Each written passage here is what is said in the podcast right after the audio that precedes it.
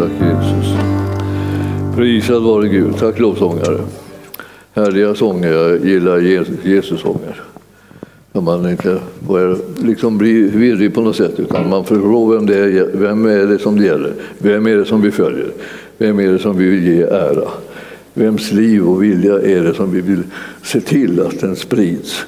Och det är, det är Jesu vilja.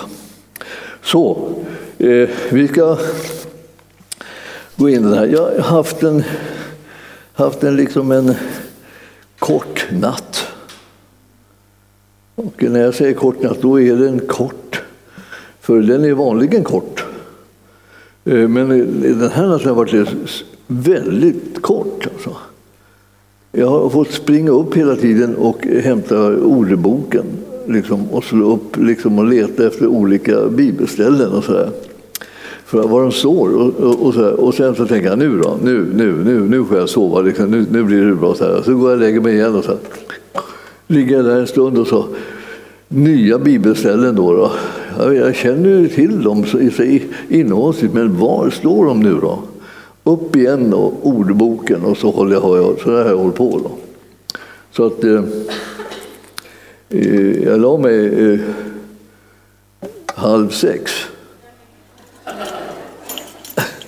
Då är, då, är, då är det inte så jättemycket, men jag tänker jag kanske någon en blund här nu då.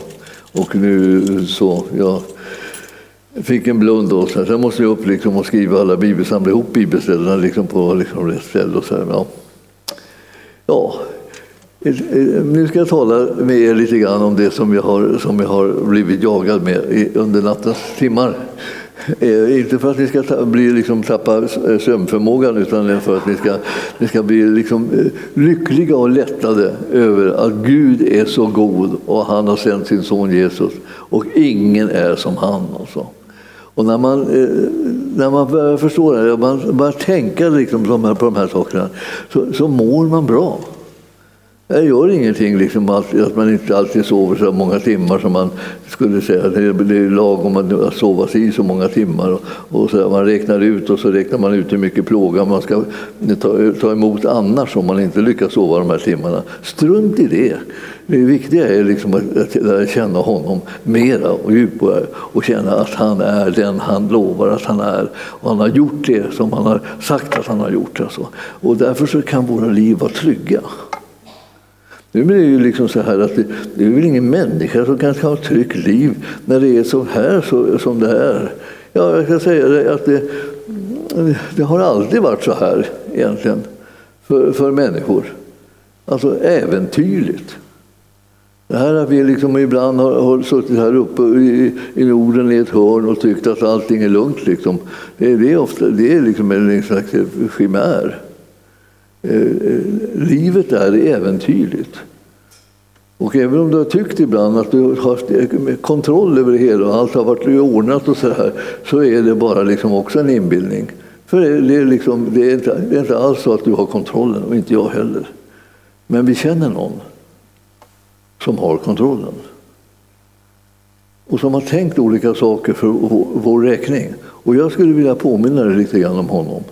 Därför att är det någonting som jag tycker är lite pinsamt så är det en församling som börjar gripas av, av fruktan. Vi är en församling som inte behöver gripas av fruktan. Och den enkla anledningen är att vi känner Jesus. Och han har gjort det som gör att du ska kunna vara löst ifrån fruktan och leva ett helt annat liv än man gör i den här världen. Du är inte kallad att leva på de villkor som finns i den här världen. Du kallar det på att leva på Jesu villkor. Frimodigt, tryggt, glädjefyllt och starkt. Mycket starkare än alla de omständigheter som vi tycker att vi stöter på. Och det är liksom, jag tänker, vi får inte hålla på och säga sådana där saker. Sånt säger man ju inte nu för tiden. Nej, det gör man inte. Man säger inte så mycket om att det är någon tillgång eller styrka eller så i att vara liksom en, en kristen. Liksom. Folk sitter och pratar om döden. Så hörde jag såg en liten snutt av ett program man pratar om döden. Jag har aldrig, aldrig hört något så dumt om döden som det pratet. Så, alltså, det var häpnadsväckande. Liksom, det var som att varför överhuvudtaget ta upp ämnet om man inte vet någonting om det? Jag känner liksom att vi behöver, vi behöver sprida kunskapen om livet. Om Jesus seger över döden. Jag menar, det, är, det är en verklighet som du och jag känner till. Och, och världen är helt okunnig om det, har ingen aning. Och varför, hur ska de kunna ha någon aning om inte vi säger någonting? Så vi, jag menar, jag bara nämner att säg det något. Säg något. Om, om det eviga livet. Om att Jesus har segrat över döden. De som hör ihop med honom hör ihop med livet. Det står i första Johannesbrevet där, alltså, den som har sonen den har livet. Och den som inte har sonen har inte livet. Det är värre. Men det är någonting som Herren vill att vi ska göra någonting åt. Han älskar människor. Mycket mer än vi. Så varenda en. Så. Och, det, och när vi liksom till och med sitter där och känner oss tveksamma om man kan älska oss så är svaret det kan han. Han är suverän kan man säga. Han älskar till och med oss. Och när vi, om vi börjar tro på det så, så kommer vi att liksom få en förvandling i våra liv som är väldigt sund och bra. Det finns få saker som liksom så positivt verkar in i människors liv som när de kommer på att de är älskade av Gud. Idag tänkte jag tala lite mer om tankar och bön. Bön och tankar hör ihop. En del tror att man kan liksom sitta och tänka vilka tankar som helst. För det är ingen som märker vad man tänker. Och sen tror de att de kan få igång ett böneliv som är fungerande. Samtidigt som de slarvar med sitt tankeliv. Det går inte bra alltså. Och, och det här säger jag för att du ska förstå att tro inte att du liksom kan be bort en sån där vana att sitta och tänka fel tankar. Utan det måste du bara sluta med. Och vad ska du tänka för tankar? Ja, Bibeln säger att du ska tänka Guds tankar. Ja, men, ja, och, och, då kan en kristen till och med säga så här, hur ska jag få tag i dem? Är hela boken full. Det är en jättebra, jättebra bok. Fantastiskt full med gudomliga tankar. Sådana där tankar som är precis för dig. Alltså det jag vill säga till alltså lösningen alltså i ditt liv, alltså vad du håller på att brottas med och böka med och hela sådär, alltså, finns här. Alltså, nu får man, så där naiv får man väl inte vara. Jag är inte naiv, men jag är så här. Därför att det här har jag upptäckt. Alltså, tankarna som finns här, Guds tankar som finns här, är räddningen för livet som vi lever här på jorden. Och det är en sån räddning som är så stark och har en sån lyftkraft att vi inte ens är rädda för döden. För döden har ingen makt med oss längre, för vi hör ihop med honom som har vunnit seger över döden. Vi har inte ett liv separerat från honom, utan vi har ett liv förenat med honom. Och Bibeln säger ibland så här, vi ska aldrig dö. Men det vågar man ju knappt nämna. För det känns ju nästan galet att säga så. Vi ska aldrig dö. För det är ju det som nästan alla människor tänker. Ja, det kommer ju sluta. Så någon gång kommer det sluta. Även om vi håller på att medicinera så vi gal, som galningar så kommer det ändå ta slut om och, och, och man dör. Men, men Bibeln säger eh, den som tror på honom ska aldrig dö. Vänjer vi den tanken istället för den där tanken att ni ska dö. För att ni ska dö, det, det, det, det, är, det är, ni ska lämna det här jordelivet, det kan vi säga, det ska vi göra. Och, men vi, vi tänker inte sluta leva. För det Herren har vunnit livet för vår räkning. Vi, är, vi har livet. Vilken, vilket fantastiskt läge vi har. Och då tänkte jag, om du tänker så här, vad har jag hamnat med för gäng så här, som sitter här och tror att de aldrig ska dö? Så är ju, nu, är det, nu är det ju färdigt med dem, man kan säga. De går längre än de är tillåtet, de får ju vara måtta på det. Liksom. Tänk smått. Nej. Ja, det, det, det kanske är, någon, det, det är det man gör så här när man går omkring och garderar sig i livet. Alltså man ska inte hoppas för mycket. Man kan tänka lite lite grann, så det, kan, det kan bli lite bättre men man ska inte pressa det för att då blir man bara besviken igen. Det är som de som aldrig vågar ta ett steg, liksom aldrig vågar, liksom, vågar satsa någonting liksom på en relation eller så. Där. Därför man kan bli så ruskigt besviken om man nu inte får en positiv respons. Då låter man det vara.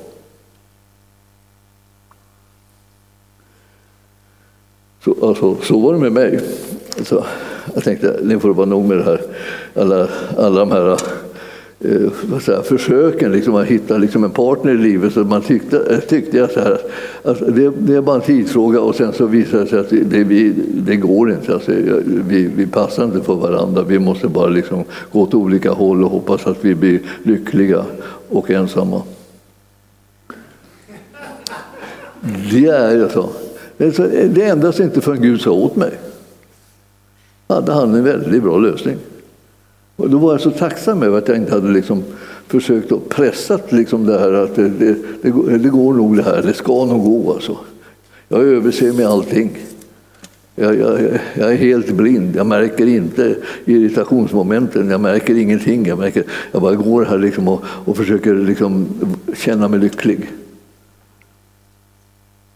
Men när Gud sa det liksom, så var det en helt annan lösning. Det var ingen, ingen ansträngning alls.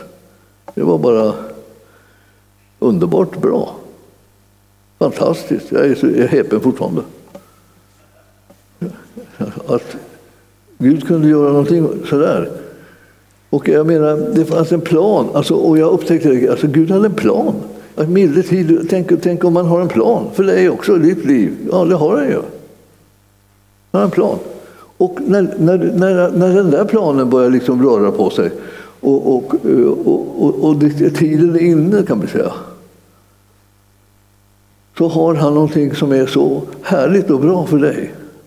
Och som inte är den där din produkt, inte desperationsprodukten, inte det där som man, man tänkte, nu måste jag, nu måste jag nu, det här är min chans. Liksom. Och så, inget sånt där. Det, det är ovärdigt. Du, det, Herren har en god plan för dig. Och det är inte någon, liksom, någon sån här eh, katastrofgrej som du bara ska bita ihop tänderna liksom och tänka så här, det måste gå. Det, jag, jag, jag, jag, jag är kär, jag tror det i alla fall. så där. Ja, det är olyckligt alltså när vi håller på så där. Men, men Herren har en plan för hela vårt liv också. Och i den där planen, det är den man ska in i hela. Det, det är den man ska prioritera. Hur, jag följer Jesus, vad finns det på vägen? Han har en plan alltså. Och han har sådana tankar om dig som du behöver vänja dig vid. För om du inte vänjer dig vid hans tankar om dig så blir du odräglig. Alltså. Och då, det, då kommer din, kanske din framtida partner eller dina vänner eller, eller din församling eller vad du vill liksom av gemenskap liksom missa dig. Därför att eh, du, du, du möter inte hans tankar om dig. Och därför så blir du inte som han har tänkt dig. Utan hans tankar om dig behöver du tänka på. Du behöver suga dig så att säga, in i det och bli delaktig av de tankarna och planerna som han har för dig för att du ska bli du ordentligt. Och när du, när du går på den vägen och prioriterar den vägen, för det är den viktigaste vägen som finns i ditt liv så, så, kommer, så kommer du att märka att då, då hittar du en massa människor som hör till det livet. Ibland så eh, går vi länge liksom och, och skrotar och känner bara så här, jag, alltså jag vet inte, jag, jag, får inte tag i, jag får inte någon kontakt, jag får inte liksom det ena och det andra. Alltså, jag, jag vet inte vad jag ska göra åt det liksom. Eh, jag ska flytta på mig. Nej, du ska ändra på dig. Det är frågan om att ändra på sig. Det är frågan om att bli förändrad genom att han talar om hur han ser på en. Hur han tänker om en. Så man blir, liksom, som, alltså, man blir man blir eh, hungrig efter att få vara tillsammans med honom och höra vad han tänker.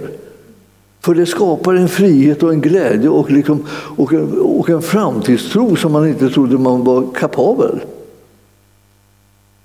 Det här, jag ska läsa ett bibelställe för här. Eh, Jeremia då, eh, 29 och 11. Många har det som favorit, favoritord. Så här. Jag hoppas att ni tänker på det ofta. Va? Herren säger, jag vet vilka tankar jag har för er, säger Herren. Nämligen fridens tankar och inte ofärdens, för att ge er en framtid och ett hopp. Vad, vad, vad är det för bibelställe som kan trilla ner lämpligare än ett sådant bibelställe liksom, i den tiden som vi har nu? När liksom folk ska hålla på och vänja sig vid att de knappt kan ha någon framtid eller något hopp. När de hela tiden ska liksom undra så här, ja, hur ska det gå när jag dör? Alltså, döden har inte besegrat oss. Mörkret har inte besegrat oss, sjukdomen har inte besegrat oss. Men vi har en Herre som har vunnit seger över de här faktorerna i livet. Så att vi ska kunna vandra trygga och göra hans vilja i den här tillvaron. Och vi har en kallelse att känna till vad det innebär. Och ju mer vi läser hans tankar och hör hans tankar, desto mer kommer vi att kunna fatta vad det är som vi ska göra när, när tiden är mogen. Jag tänkte, satt och tänkte så här, var, var, var de där fantastiska människorna som, som, eh, som kämpar inom vården ibland? Man tänker, de gör det liksom och de är liksom, har det ganska jobbigt med alla dessa olika skyddsgrejer som de ska gå omkring och bära på, eh, bära på för att de ska kunna vara där det, där det är risk, riskabelt och sånt. Och så tänkte jag så här, var det förut då liksom, Eh, var det någon som brydde sig om att vårda någon när det inte fanns några skyddskläder heller? Liksom, och ingenting. Ja. När, när det brakade loss pest eller, eller andra, andra eh, pandemier som, som spreds i, i länderna. Och man tänkte så här, ville tid, vad gjorde de då? Då fanns det människor som reste sig upp och sa, jag ska gripa in. Och så gick de där utan vetskap om liksom hur, hur stor faran var, mer än att de såg att det kunde gå så det visslade om det ibland när människor liksom drabbades av, av, av stora såna allvarligare sjukdomar då man dö, dog som flugor. Och de reste sig upp och de gick in i det och de satte igång med och bildade det här som vi kallar för sjukvård, som om det är värt namnet. Och så säger jag, man kunde kalla dem, ibland en del av de här kvinnorna, man kallade dem för änglar. Alltså de var som änglar. De trodde inte och tänkte inte och brydde sig inte liksom, om sig själva utan de gick in och tänkte på andra och gjorde vad de kunde för att lindra deras lidande. Det är en otrolig storhet över en sån typ av liv. Och de här mest kända, liksom, jag, jag har inte hört, hörde inte att de liksom på något sätt drabbades av sjukdomen. Det här var ungefär samma sak som hände Alexander Dauri eller, eller eh, Marie Monson. Alexander Dauri han var i Australien och, och hans, hans församling drabbades av pesten. Och eh, eh de dog som flugor. Tills han blev liksom desperat och kastade sig liksom på Gud. Liksom, och måste höra vad, vad hade han för plan? Vad, vad, vad var utvägen? Var så här? Och han, han fann den. Och han började bedja för sjuka, alltså, för de här sjuka. Gick in rakt bland dem där det var värst och bad för dem. Och han fick stopp på all, all död. Ingen mer dog i hans församling. Och han blev, han blev så glad så han, det slog över för honom nästan. Han tänkte, jag har hittat nyckeln, liksom den mest fantastiska. Gud hör bön. Han befriar människorna från, från den här pesten. Och så har han börjat slå upp tält utanför liksom nöjestälten där det stod massa stora skyltar. Gud helar idag och sådana där saker. Ja, då åkte han i fängelse då. För att han gjorde något, han var kvacksalvare. Och så kom han ut igen och så åkte han in igen och så ut och in och ut och in i fängelse hela tiden. Och däremellan så bodde han alltså sjuka då, då eh, i namnet Jesus. Men alltså, till slut var han så trött på att åka ut och in. Han var ju mer i fängelset faktiskt än han var utanför under, under ett år. Så att, eh, då flyttade han till Amerika. Men där var det fortsatt elände förföljelserna på olika sätt. Och liksom kom, eh, satte bomber in i hans hus och, och liksom, så. Han, han klarade sig med eh, liksom, av bara tillfällighet. Men vad, gjorde, vad höll han på med? Han höll på och brann för det som han hade fått i uppdrag att göra. Och det slutade inte med att han blev nerbombad. Alltså. Utan det slutade mer med att, han liksom, att, att det slog över för honom så att han liksom blev, blev så högmodig va? Så, att, så att det hela slutade med att han blev allvarligt sjuk. Och han kunde inte bota sig själv. Alltså. Och då hade han liksom, han hade planer så här, jag köper ett land. Han hade sådana där grejer för sig. Liksom så. Han skulle köpa ett land, eller en stad eller någonting. Men sen hittade han ingen som var till salu. Då. Först tänkte han köpa Israel då. Men det var ingen som ville sälja det till honom. Det var så helt konstigt. Alltså han fick, det var inte bra. Va? Han, fick, han fick för höga tankar eftersom han tyckte det, det hände bara fantastiska saker runt honom. Alltså. Han hade eget tåg. Alltså det här var innan flyget. Då. Då hade han eget tåg och så åkte han då som, ungefär som presidenterna på kampanjerna då på den tiden också, åkte med egna tåg. Och så stannade de vid olika stationer och så höll de så kampanjmöten där. Men han höll helande möten då. Men alltså, han satsade allt på det här, va? ända till att han, liksom, han spårade ur i det. Då han, då han inte längre kunde hålla sig själv undan utan, och, och, och hålla Jesus i centrum. Utan han började bli central figur själv. Han byggde en egen stad utanför Chicago som heter Sion. Den där, där, där har man ingen undervisning om helande längre, har jag hört. Men jag kan göra fel, jag hoppas jag har fel. Men, men han hade en jättelada där som, som skrev bibelställen på väggarna. Han kämpade, han kämpade mot alla åsikter hit och dit liksom, om, om, om, om man fick vara på det viset, om man fick göra sådär, om man fick vara så radikal och alltihopa det här. Och ständigt, ständigt bråk liksom, från eh, en del människor och, och ständigt massa fantastiska hyllningar från andra människor som hade blivit helade och hjälpta som ingen annanstans. Och många av hans lärjungar var liksom av samma ull och spred sig. Jag vill säga, det fanns de som ville betala ett slags pris för liksom, att göra det som Gud ville. Och även om de inte alltid sprang hela vägen in i mål så, är, så var det så imponerande. Alltså. Och jag, jag säger till er, alltså, det finns eh, liksom hela tiden ett imponerande, ett fantastiskt välsignelserikt liv som, eh, som, som ligger och väntar på oss i alla avseenden. Om vi bara slutar upp och liksom vara självcentrerade och tänka vad kan inte Gud göra i en människas liv? Alltså, det finns ingen gräns för vad han kan åstadkomma. När man ställer sig till hans förfogande så börjar det bli saker som man aldrig kunde drömma om. Och jag vill säga till dig att du, du, du, du har något sånt där på lut för dig. Alltså. Och, och, och, det kan hända att du tänker att det har jag inte, det är för jobbigt, inte jag, inte jag. Och så här, ja, inte just då när du så länge du håller på med dina egna tankar, men om du börjar tänka Guds tankar kommer du märka att han har någonting för dig som är alldeles häpnadsväckande.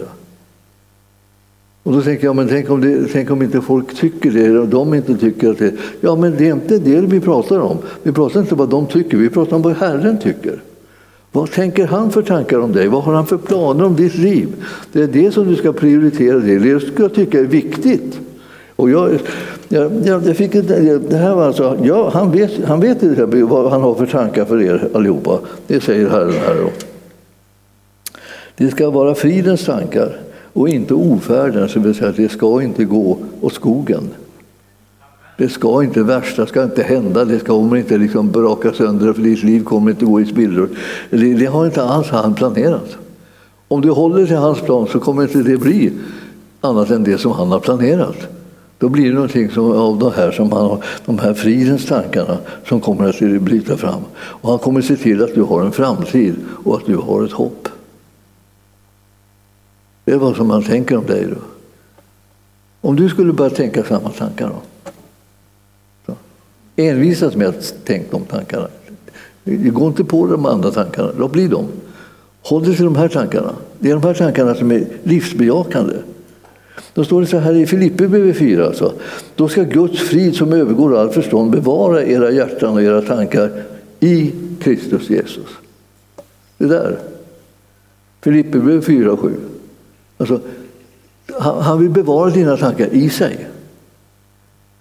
Om han får så kan du liksom ställa dina tankar till hans förfogande och han kommer kunna bevara dem. Det är det han säger här. Alltså. Och du kan, du kan, du kan göra liksom ett insats här. Alltså, genom att vi, I tionde kapitlet i Andra Korinthierbrevet står det att, att vi gör varje tanke till en lydig fånge hos Kristus. Vi tar dem och så lägger vi dem under hans fötter och säger är de här tanken välbehagliga för dig så låt den bestå. Och är den inte, låt den förgå. Då vill vi inte ha, ha den, vi vill inte tänka den, vi vill inte ägna oss åt den. Om den bryter ner vårt liv, om den bara öppnar för det som är djävulens planer istället för det som är Guds planer. Vi kan göra ett val.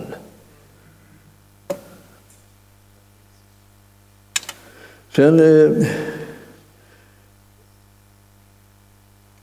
Så här står det i 54 kapitlet och 14 versen i Jesaja. 54, alltså Jesaja 54 och vers 14 står det. I rättfärdighet ska du bli befäst. Förtryck ska vara fjärran från dig. Du har ingenting att frukta. Förskräckelse ska vara borta. Den ska inte komma dig nära. Plötsligt, ni vet, så kan man få en känsla av fruktan.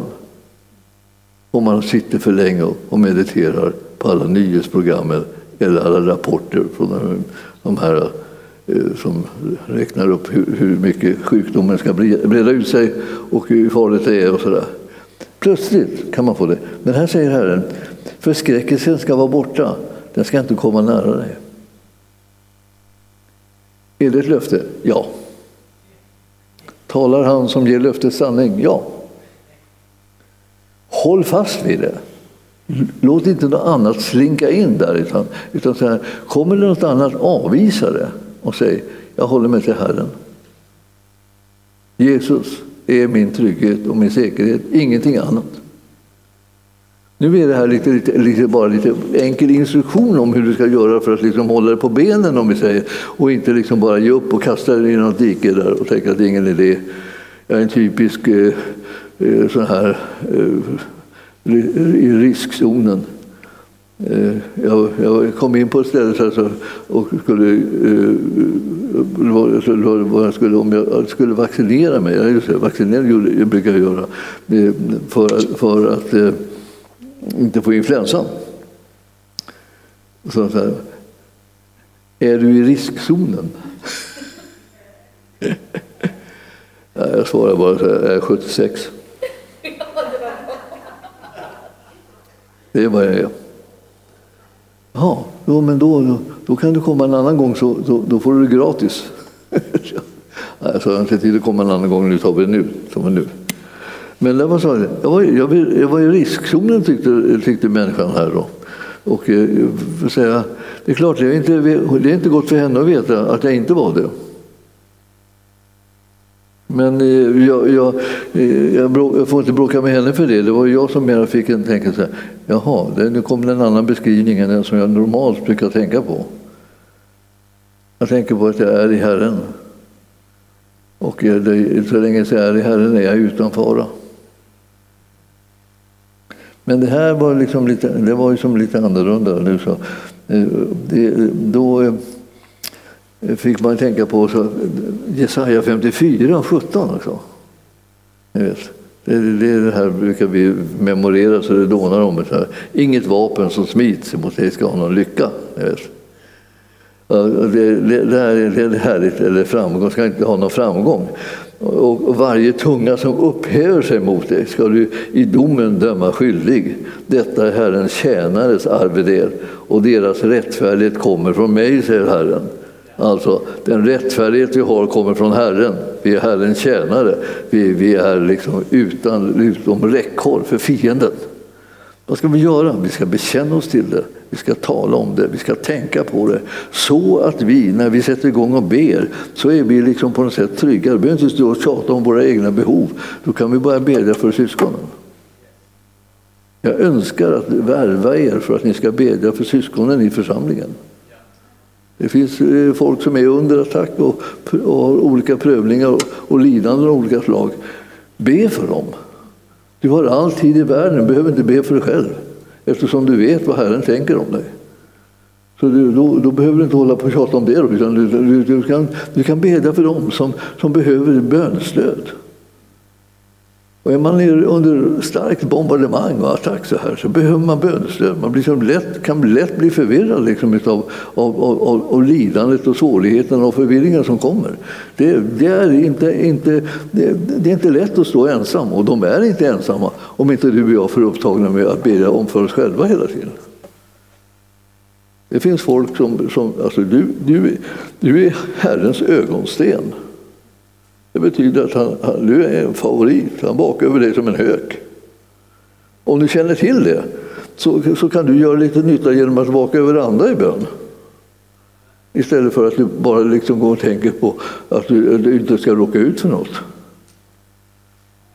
Vi, vi, vi, är ett folk som har ett uppdrag. Jag måste betona det lite grann för er. Vi har ett uppdrag. Det betyder inte att vi ska tränga på folk, oss på folk och lägga alla 51 händer som vi har liksom på dem. Och sådär. Utan det behövs inte. Men vi ska vara i bönetjänst för dem. Syskonen runt omkring oss. Alltså. Utan att vi behöver liksom ta reda på hur de känner sig just nu. Utan det är det att de behöver känna till och vi ber ut det här, de här sanningarna, att de är i Kristus Jesus. Att de ska upptäcka hans plan och hans tankar med deras liv så att de kan vandra trygga och inte behöver liksom genom fruktan liksom få eh, eh liksom, eh, sprickor i själva eh, vapenrustningen så att fienden kommer in. Vi förstår att det här, vi, vi håller upp en mur liksom, utav skydd genom att vi sätter tro till Herrens tankar och planer om våra liv. Och vi kan göra massor med nytta och vi kan vara till stor glädje för människorna när vi inte går omkring och hukar. Utan vi tror på det som han har sagt och gjort för oss. Vi är, vi är ett folk som, som Herren eh, väntar på och, och räknar med och sådär. Och säger, ja, men vad, vadå, vadå, vadå? Ja, men om du börjar lyssna på hans tankar så här och, och tittar efter var de, var de finns det här om, om hur Herren säger eh, så, så kommer du efter ett hand liksom veta, veta vad det är du ska göra.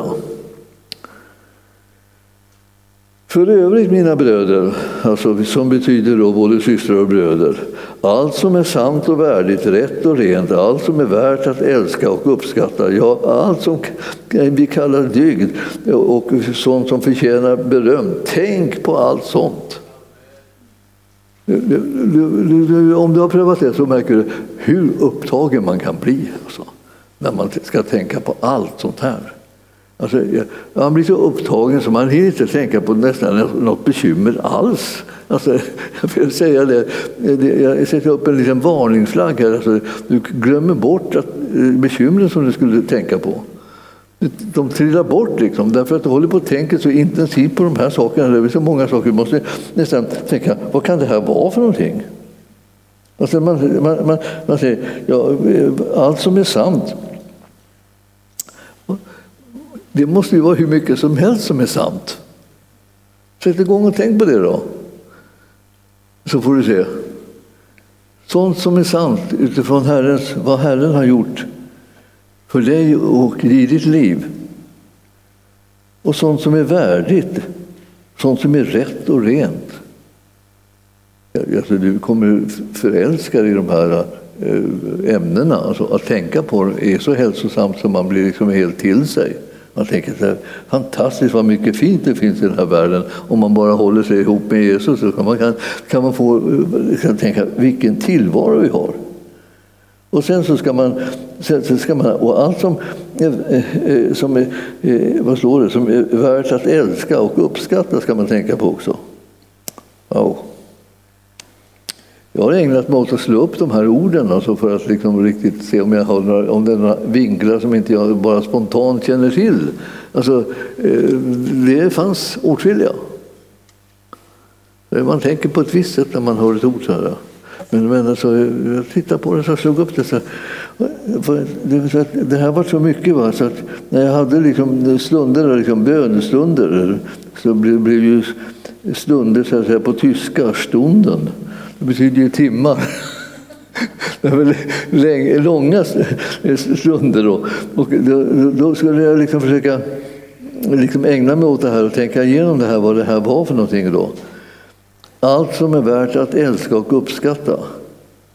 Allt som kallas dygd och förtjänar beröm. Alltså, ni förstår, man har, ju, man har ju så mycket att tänka på så man nästan inte hinner eh, liksom med det vanliga livet. Man får stoppa, ta det i små portioner här och där när man liksom inte just jobbar med något annat. Så, så får man sätta igång och tänka på det här. Men tänk på allt sånt i Herrens råd till dig och mig. Och jag tror att han håller på att försöka forma en människa som står rycken när omständigheterna kommer och är negativa och ändå inte blir distraherad av dem utan kan fullfölja sitt uppdrag. Jag tror att han håller på att liksom skapa en sådana människor.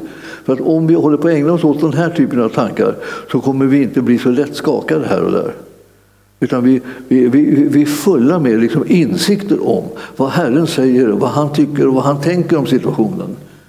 Så ditt liv är liksom ingen hemlighet för honom, men han håller på att ladda dig med sånt som är gott som gör att du kommer att kunna stå emot det onda och övervinna. Och ibland så går det nästan rent automatiskt. Du har liksom inte tid med det onda. Så det onda får nästan magknip och, liksom, och känner sig förkastat. Därför att man inte liksom ger tillräckligt med uppmärksamhet. Då. Då här öser den på med allt möjligt och det biter inte någonting, du har inte tid. Alltså det där är, sån här, det är, det är en perfekt behandling av det onda. Att man ska inte ha tid att liksom ge den de uppmärksamhet. Låt det bara liksom krympa ihop och, liksom och ge upp. Så till slut, så slut så har man den borta bara. Alltså, när vi lever så ska vi vaka. Nu ska jag se, oj, jag har blivit långrandig. Men, men, det, men huvudsaken är alltså, att ni får tag i det här. För Herren håller på att förvandla era liv. Och nu, nu ska ni vara rustade för att klara av en sån här omständighet som vi lever i just nu i den här världen utan att förlora ert uppdrag. Alltså. Det är inte så att ni bara ska, oh, vi, håller, vi, håller alla, vi håller alla reglerna. Ja, men det är inte huvudsaken för oss. Men det är en sak liksom, som vi ska göra. Vi ska hålla reglerna och i mån det kommer. Då. Men vad är det för övrigt vi ska göra? Vi har en helt annat uppdrag än att hålla lite regler. Alltså det, det, kan väl vem som helst göra. Det är bara att liksom tänka lite sig för så håller man de reglerna. Men vad är det vi ska göra för övrigt? Ja, vi ska göra det som är Herrens plan med vårt liv. Vi ska förverkliga det så att hans liv blir synligt genom oss och bland oss så att människor kan bli frälsta. Då slipper de liksom gripas av fruktan vid minsta grej, så här, minsta signal. Och slår man på tvn så får man många signaler om fruktan hit och fruktan dit. Och, och liksom om man tänker så här, ska man flytta till någon speciell landsända där det är liksom mindre farligt att bo? Ja, då skulle man ge sig på det så skulle det vara förmodligen eh, hela pandemin har flyttat med. Då. Så man sitter där med den i alla fall. Så vad ska man göra? Man måste övervinna den. Fruktan för den först och främst och sen så måste man övervinna. Man måste stå emot. Och det är inte bara liksom en, en fjantig, liksom ett fjantigt råd utan det är det gudomliga rådet till dig och mig. Stå emot, alltså fasta i tron. Det är sådana där råd som vi får. Det är så att vi kan liksom hålla det här ifrån oss. Och det här, det här är, så att säga, Herren ger alla sådana här löften och det här är ju bara litet, ett litet antal löften som jag nämnt här för er, så, men som är sådana här huvudsakliga, viktiga löften. Alltså. Och, och, och så man vakar över sina tankar eh, eh, och sen så, eh, så ber man för andra och tror att de sköter den bönen som behövs för ditt eget liv. Du måste tro lite grann på att folk ber för dig. Och om du tänker efter så kanske du redan vet att det finns folk som ber för dig. Ibland, jag har ibland förmånen att fråga, be för säga till församlingen, kommer ni, ihåg, kommer ni ihåg att ni ska be för mig också? Ja, då kan jag känna liksom att, det, att då väcker kanske några extra till liv och så. Och några andra, visst, de har kommit ihåg det. Liksom. Och, och, och de ber för mig. Men då ska behöver jag ju säga till er, jag ber för er. Förstås.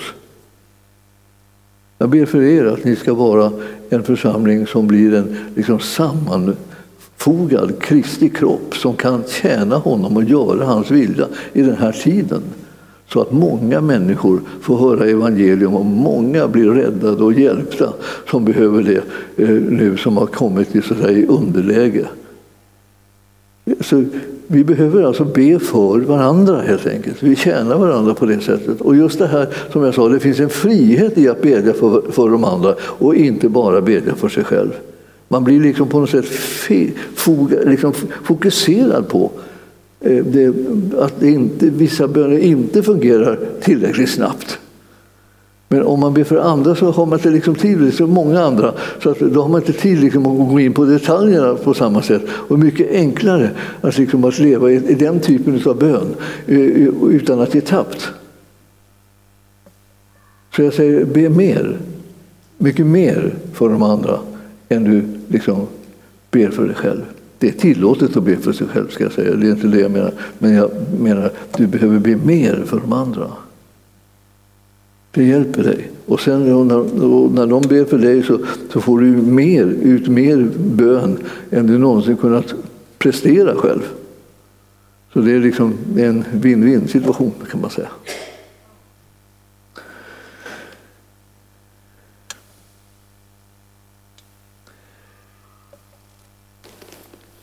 Jag ska säga avslutningsvis alltså, egna behov de har en tendens att snärja en. Så i möjligaste mån, låt dem komma liksom sist på kvällen innan du somnar. Om du orkar då, när du har tagit alla andras behov och alltihopa där. Och, och, och så jag då också. Tack. Så är det färdigt liksom. Det, det, det är bra, för då, vi, då prioriterar vi rätt. Liksom. Och om du tänker så här, ja, vilka ska jag be för då?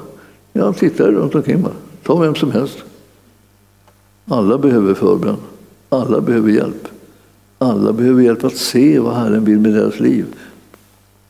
Alla behöver kraft att kunna genomföra det som han kallar dem till. Och mod också behöver de. Väldigt hälsosam och vi har den typen av grejer och liksom utmanas av och, och, och liksom brottas med. De här typerna, det, det, det, det ska göra oss upptagen att göra Herrens vilja. Så himmelska Fader, nu ber vi att du som vill att vi ska bedja och du som vill att vi ska tro och du som vill att vi ska liksom vara beredda på olika sätt för, för det som är din vilja. Känna till dina tankar och dina planer så att vi kan förhärliga ditt namn. Vi ber Herre att du ska hjälpa oss på vägen så att vi blir de förebedjare som du har tänkt, att vi blir mottagare av det som du har planerat och tänkt på och vi, vi, så att vi känner dina tankar och känner oss styrkta och uppbyggda och befriade från fruktan genom att vara ett med dig. Vi överlåter oss Herre till dig och vi ber att du ska välsigna hela församlingen Arken med alla dess medlemmar. Både de som sitter här och lyssnar på mig och de som sitter på nätet och lyssnar. Och alla andra som, som av någon anledning inte lyssnar någonstans ännu. Men jag ber Herre, låt dem komma inom hörhåll. Låt dem höra det som du vill säga till dem så att de kan bli frimodiga, glada och starka och övervinnande. I Jesu namn. Och församlingen sa Halleluja. Amen.